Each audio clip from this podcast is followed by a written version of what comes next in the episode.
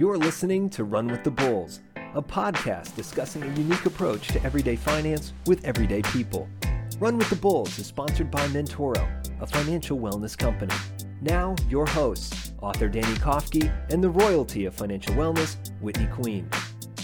Welcome to Run with the Bulls. My name is Danny Kofke, and I'm a motivational mentor with Mentoro. I'm joined by the president of Mentoro, Whitney Queen. Hey, Whit. Hey, Danny, and hello to all of our listeners. So, from my notes, it looks like you are going to play some songs for me today. Uh, so, Where is this going? yeah, yeah, yeah. So don't get too ahead of yourself, Whit.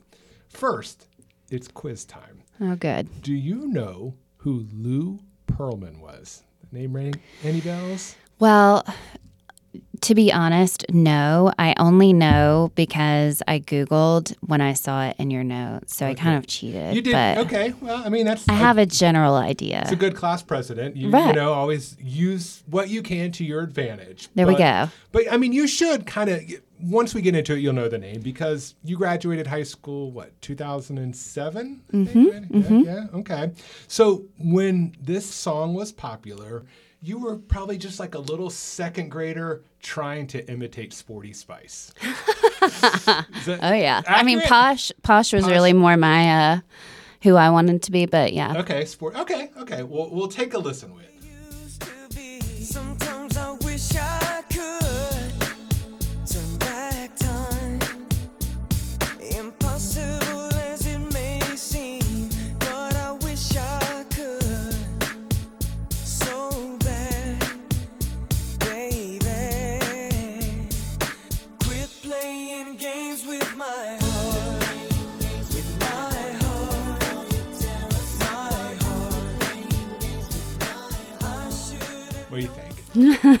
Yeah, I um I kind of wanted to get my hair brushed and stand in front of the mirror. Yeah.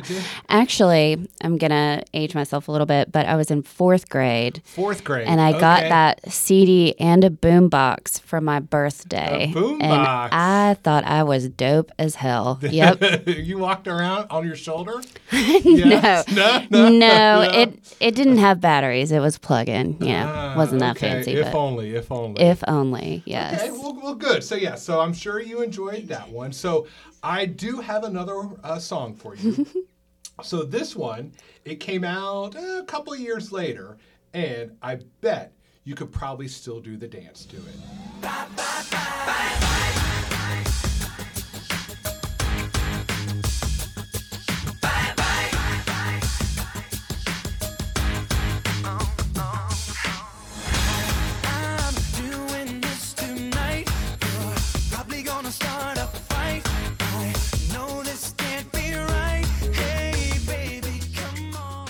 Yeah. Yeah, you got the dance to Oh that one? yeah, I can do it with my You hands. Okay. You can't see everybody listening, but I'm doing the dance. Ba ba ba. Every year, actually, on um, uh, on the first of May, I celebrate that song because you know the joke when he says it's gonna be me. He says it's gonna be May. Uh-huh, Yeah. uh-huh. So everybody does the dance at the beginning did? of May. Yeah. Wow, you'll have to do that this year in the Mentoro office. Yeah. I can't wait till May. This Yeah. will be great. This will be great. So, uh, if this is what we're gonna do in the episode today, is Yeah, that just is play that the deal? all boy band songs. I Are you love it. with it? I love it. I Yeah. love it. Well, you know, as much fun as that would be, and I, I would enjoy it, it's not going to happen, right? So, so maybe later on we'll play a couple more. But I did play those songs for a reason. So before playing the songs, I asked you who Lou Pearlman was, and I gave you two big hints. And I know you Googled now, so I'm sure you know the answer. Yes, yes, I do know now. He was the guy behind the Backstreet Boys and NSYNC, right? yeah, hit me, baby, one more time.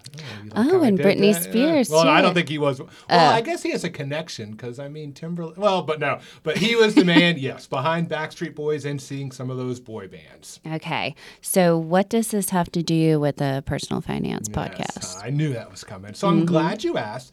So, in addition to these boy bands, Lou was also accused of running the largest Ponzi schemes in U.S. history. So, one of the largest ones.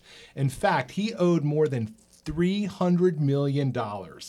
So, after being apprehended, he pled guilty to conspiracy, money laundering, and making false statements during a bankruptcy proceeding.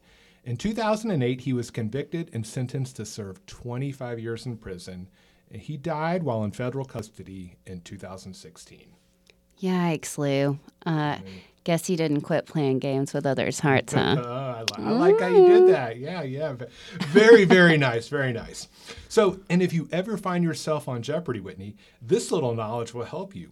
Lou's cousin was Art Garfunkel, one half of the great musical duo Simon and Garfunkel. Oh, a small world. Small world. You are a wealth of knowledge, Danny. Yeah, I try. I try. So you mentioned that Lou Pearlman ran one of the largest Ponzi schemes in history. Um, I think it probably would be good if we talked a little bit about that. Like, what exactly is a Ponzi scheme and how did it come about? Yeah. So- I mean, and we hear that that term tossed out sometimes, and sometimes it's in the news. Like even, uh, you know, I guess what was a few months ago with um, Sam Bankman-Fried, where they're talking, you know, and that kind of wasn't. It was more of the, you know, swindling investors. But yeah, we hear that a lot where people are like, oh, it was a Ponzi scheme. So yeah, that's what I thought today. We would just kind of take a dive, so that way when people hear, okay, a Ponzi scheme, can kind of learn exactly where that came from. I love it. I love it. So, coming up after the break, a look at the man who made money go bye, bye, bye. Like what you're hearing on Run with the Bulls? Want a little more? Visit mymentoro.com and use organization code Run with the Bulls to set up your free account today. Welcome back. On this episode, we are discussing something many of us have heard of a Ponzi scheme. But how did these schemes get their name? First off, a Ponzi scheme is an investment opportunity that is not what it appears to be. In fact, it is a complete con. The way that it works is that you have to use, or in most cases, steal money from newer investors to pay back earlier ones. So it's kind of the whole like robbing Peter to pay Paul on steroids. Yeah, I mean, correct. So, I mean, Charles Ponzi was born in Italy, and in 1903, he did what many immigrants looking for a better life did hopped on a boat and headed to the land of opportunity, America. During his life, Charles was always looking for the thing that uh, was going to make him rich, right? In search of this pot of gold, Ponzi held many jobs. Yeah, I mean, he was a millennial before his time. so Charles worked in a bank, he was a nurse, a sign painter, a, a waiter, a librarian, and the list it goes on and on. By the year 1919, Charles had spent 15 years trying to make it. One day, while looking through his mail, an idea sparked. He opened one letter that contained an international reply coupon. Hmm, interesting. So, what exactly is an international reply coupon? Glad you asked. It is a coupon that enables you to buy a stamp in another country. Remember, this is the year 1919. Many still had relatives living overseas. Let's say you wanted to mail a letter to your grandfather who was living in Paris and you wanted to get one back in return, okay? You can't send him a self addressed stamped envelope since US stamps would be on it. You can't send him US currency since that would be useless in France. True. You can't send him francs because you are paid in the United States Okay. dollar. Uh-huh. So instead, you send him an international reply coupon. This is something that you buy at United States Post Office, and then your grandfather redeems at his post office for a French stamp. Interesting. So, basically, it was a way to prepay for a reply. And this is where Ponzi got his idea. In 1919, World War I had just ended. In addition, many European countries were struggling due to the Spanish flu. hmm We all know how bad COVID was, but the Spanish flu was much, much worse. In fact, the Spanish flu remains the most deadly flu pandemic to date, having killed an estimated 1% to 3% of the world's population. So um so when you think back, I mean imagine how, how hectic it was during COVID. So a lot worse there. So, you know, the times were hectic and things were definitely changing. One thing that was changing fast was the value of European currencies. Many had been going down. However, the organization that priced international reply coupons did not make adjustments on the cost of these. That meant that these coupons could be bought in Europe at a reduced price. So, for instance, let's say you could buy one international reply coupon for five cents here in the States. Okay. That would be 20 for a dollar. The value of the French franc was worth about a fifth of a dollar. Okay. So in France, you could buy about five times more of these coupons for the equivalent of one US dollar. Ah, okay. okay. Following the math, huh? Yes, yes. So so Charles realized he could make a lot of money doing this. And it was legal, right? There's nothing wrong with it. However, there are some details Ponzi can't determine yet, like how to transport these coupons back to the States and how to sell them for cash. But those are just minor details, right? He'll figure it out later. Now is the time to go big or go home. So to begin, he starts a business. You will never guess the name he comes up with, Danny. Hmm, the, the, the Ponzi Profit. Nope. Nope. He calls his business the Securities Exchange Company, the SEC. Ah, like the what Georgia is? Oh wait, no, different SEC. Different, Oh, different- I knew it was bound to happen. there it is.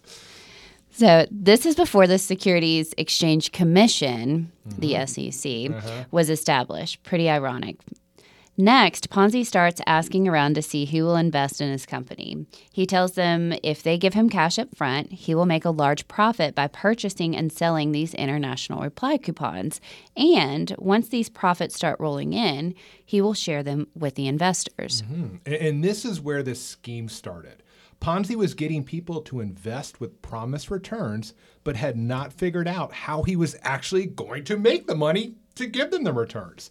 So he told his investors just enough to make it seem like a great idea.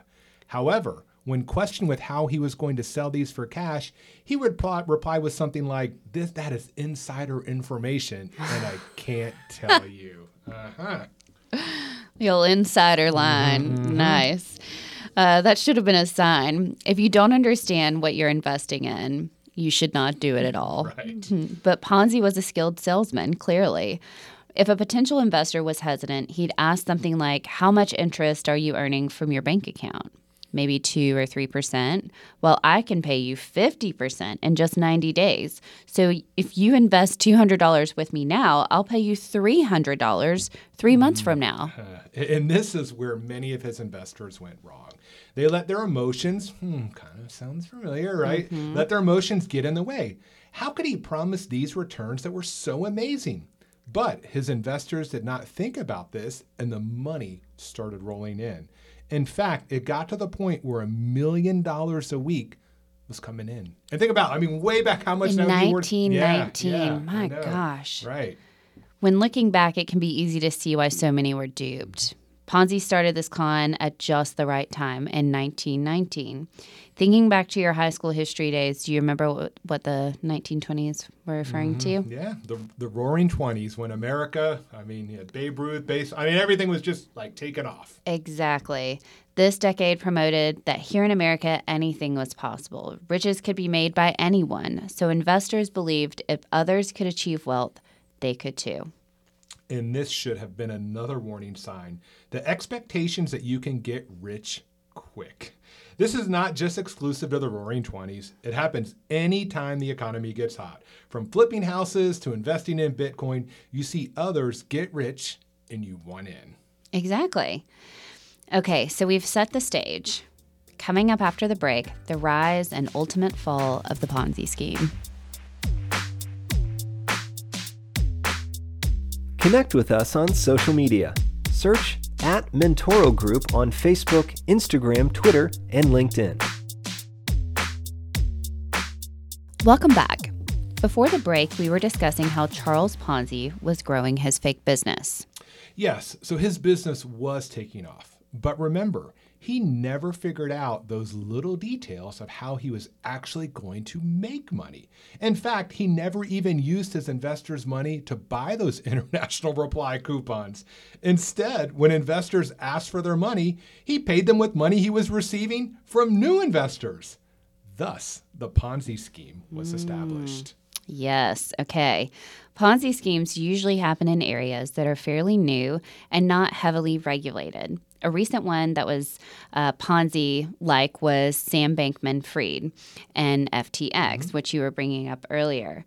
Regulators did not start taking a look at Ponzi's business, but were perplexed. One of the first regulators that visited Ponzi explained that he was making sure individuals were not being charged too much interest. Charles made it clear that he was doing the complete opposite. He was the one paying their interest. I mean, uh, yeah, he was. So this scheme continued and grew bigger and bigger. At its peak in July of 1920, Ponzi took in almost $6.5 million from 20,000 investors in one month. He was living the dream. He lived in a mansion, had a limo, was on the front page of newspapers.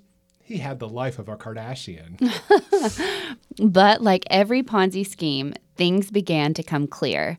So remember, in order to keep this game going, Charles needed new investors. He now needed more than ever to keep paying earlier investors their promised 50% interest. Yes. So the scheme really started to unravel when someone sued Charles. This person said they were part owner of his company. While this was being sorted out, a court decided to freeze Ponzi's bank accounts. This caused a panic among his investors, and thousands showed up at his office demanding their money back. Like a bank run. Exactly. But the smooth Ponzi settles everyone down. He pays everyone who wants their, their money and survives this run. This attention, however, has caught the attention of regulators. Ponzi tells them they can take a deep look into his financial books and even pick the auditor. However, this is nothing but a tactic to give Ponzi time to scheme.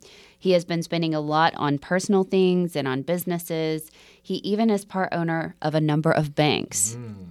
And we also need to go back to that original problem that started this whole thing how to make money by selling international reply coupons. Charles never figured out how to do so.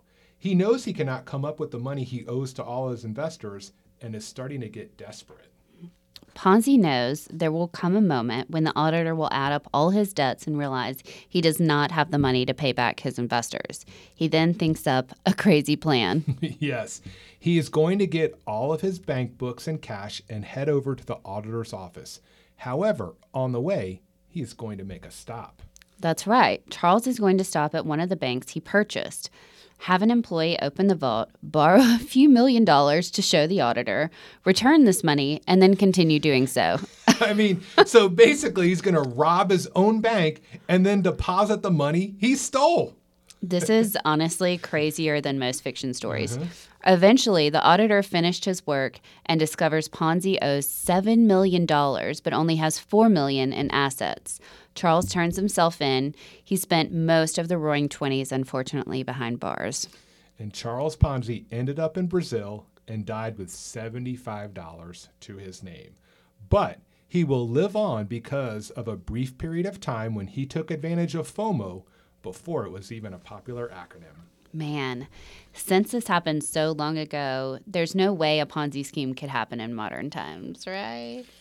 Two words for you. Bernie Madoff. right, you are.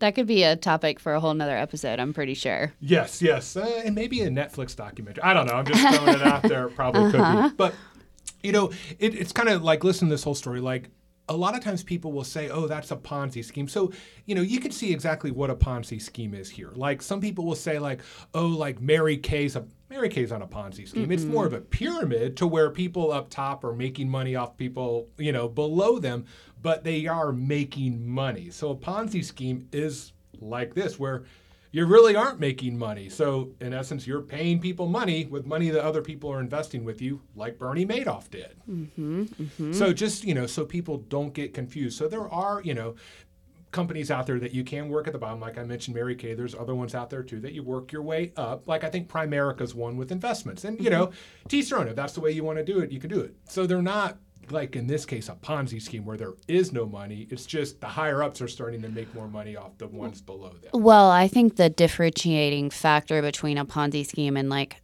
affiliate marketing mm-hmm. or something like that would be, you know, with Mary Kay, there's a product and Right. there's a well known and reputable product and a, a series of product and a, a woman at the figurehead and many, Pink many people. Cadillacs, right? Isn't that Mary Kay? It is, Yeah, yeah. I thought so, yeah. But, you know, there's a very established brand and a long, long history of credibility there, right? Um, the Ponzi scheme, there's not actually a product. There's not even a service, right? Right. There's no exchange of anything. It's just investors investing and not getting anything in return. It's just the hope of something in the future. Mm-hmm. Yeah. So I think that's the clear difference between the two of them, at least from my perspective. Mm-hmm. But it is tricky because um, in today's world, there's a lot of affiliate marketing Yes. Yes. going on and it's it's very popular on TikTok and Reels and and you know it's the get rich quick Right. piece of it. So Right. being able to discern between what's real and what's not is Sure, pretty but tough. but yeah, to your point, they are like the essential oils a few years ago. I know those Yeah. took off for people. So I mean, like, yeah, you work your way up, and then you have people under you selling the oils. I mean, they're still selling a product. So you know, a, a difference between a Ponzi scheme. Some people think you know they, they call them like pyramid scheme. Well, you know, they are still selling a product. So Right. you, but when you understand, hey. I'm starting off low, and if I sell enough, I'm going to move my way up. So I mean, you can be comfortable, but at least you're selling a product, and it's not you're not ripping someone off and not having inventing something. So Right. there is a difference. yeah, it's true. Um, this is going down a little bit of a rabbit hole, but I love to watch American Greed, which is like nothing but Ponzi schemes. So if Right. anybody is interested, you guys should watch it. It's great. Um, but there's one where a guy uh, did a Ponzi scheme around wine, vintage wines, and he would have people invest in these bottles when they would come available. And, but he would have too many people investing in one bottle, and then not enough bottles in production to. That's that's the gist of it. It's a whole juicy story attached to it, but it's it's um, investing in the future, which an interesting topic too. Sure, sure. so, you know, after hearing this story, do you have any advice for, you know, for others to avoid a Ponzi scheme? I mean, I think it's it's pretty basic. Um, but if it sounds too good to be true, it probably is. And so I would say, like you touched on it earlier with emotion, just try not to make emotional decisions when it has to do with your money. Take some time, look into it, read into it. Um, evaluate some of these things we've been talking about. Is there an actual exchange of a good or service for the money that you're paying, or are you investing something into the future? And if you're investing something into the future, does it have you know something that's regulated like the stock market or does it have people who are reputable credible I mean, yeah, I mean, credible. I mean, uh, and that's the thing, though. But, but Bernie Madoff was credible too. So I mean, I think you have to kind of go even a little deeper. Like, of, Yeah. you know, I I think it kind of all goes back, and we've talked about with lottery winners, athletes. It's like the get rich quick. Like, Yeah. and it's almost like that. Like, oh, and with the FOMO, fear of missing out. But I want this, and I really don't understand it. And I Mm-hmm. think that's a big key of like, and you know, I I invest every single month. Do I understand the ins and outs of the stock market? No, I don't. I mean, I could research it. I know I have, you know, what, what my mutual funds are. I can look it up and see exactly what's, comp- and I know it's an actual product though. Do I know Yeah. everything about it? No, but there are, I, I know the money I invest, I, there is an actual product out there. So I have a, a basic understanding of it. So I think for me, a lot of people, when you don't understand something and then it just sounds too good to be true, it usually is. Yeah, all very, very good points. And I think another good um, reminder would be if you're budgeting properly and your financial house is in order and you have this little bit that you want to take the risk to see. Yes. Okay, use that to take the risk to see. It's it's no different like we've talked about in the past of just going to Vegas and throwing it all on Right. black. If you have that there, then it's not like you're throwing everything Right. that you have into this one possible Ponzi scheme. Mm-hmm. You know, you're just potentially either making it big or Sure. throwing it It's away. entertainment. Like in Yeah. a way, it's kind of like your entertainment money. Where if yeah, if you you know, it's like no different than day trading. Like hey, I think Right. I can do this, but yes, hundred percent. exactly. So you know, for me, like if if someone's going to say, you know, how to avoid it, I would say if you ask someone how they are making their money, and the response is, "I want it that way," it might be time to run. I think maybe. Yes. On that note, it's definitely time for us to run.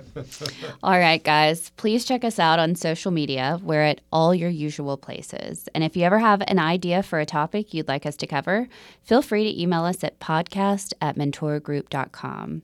Danny, thank you for helping us understand the scheme. And this might be my last episode after producers have just heard my musical talents. That's- yes, ladies and gentlemen. You may be riding solo While it on out. lasts, yeah. Possibly, I don't know. Just perhaps. Yeah. Okay. we'll all hold our breath. All right. Thank you guys for listening. Catch us next time as we run with the Bulls. Run with the Bulls is sponsored by Mentoro and hosted by Danny Kofke and Whitney Queen. Learn more by visiting mentorogroup.com.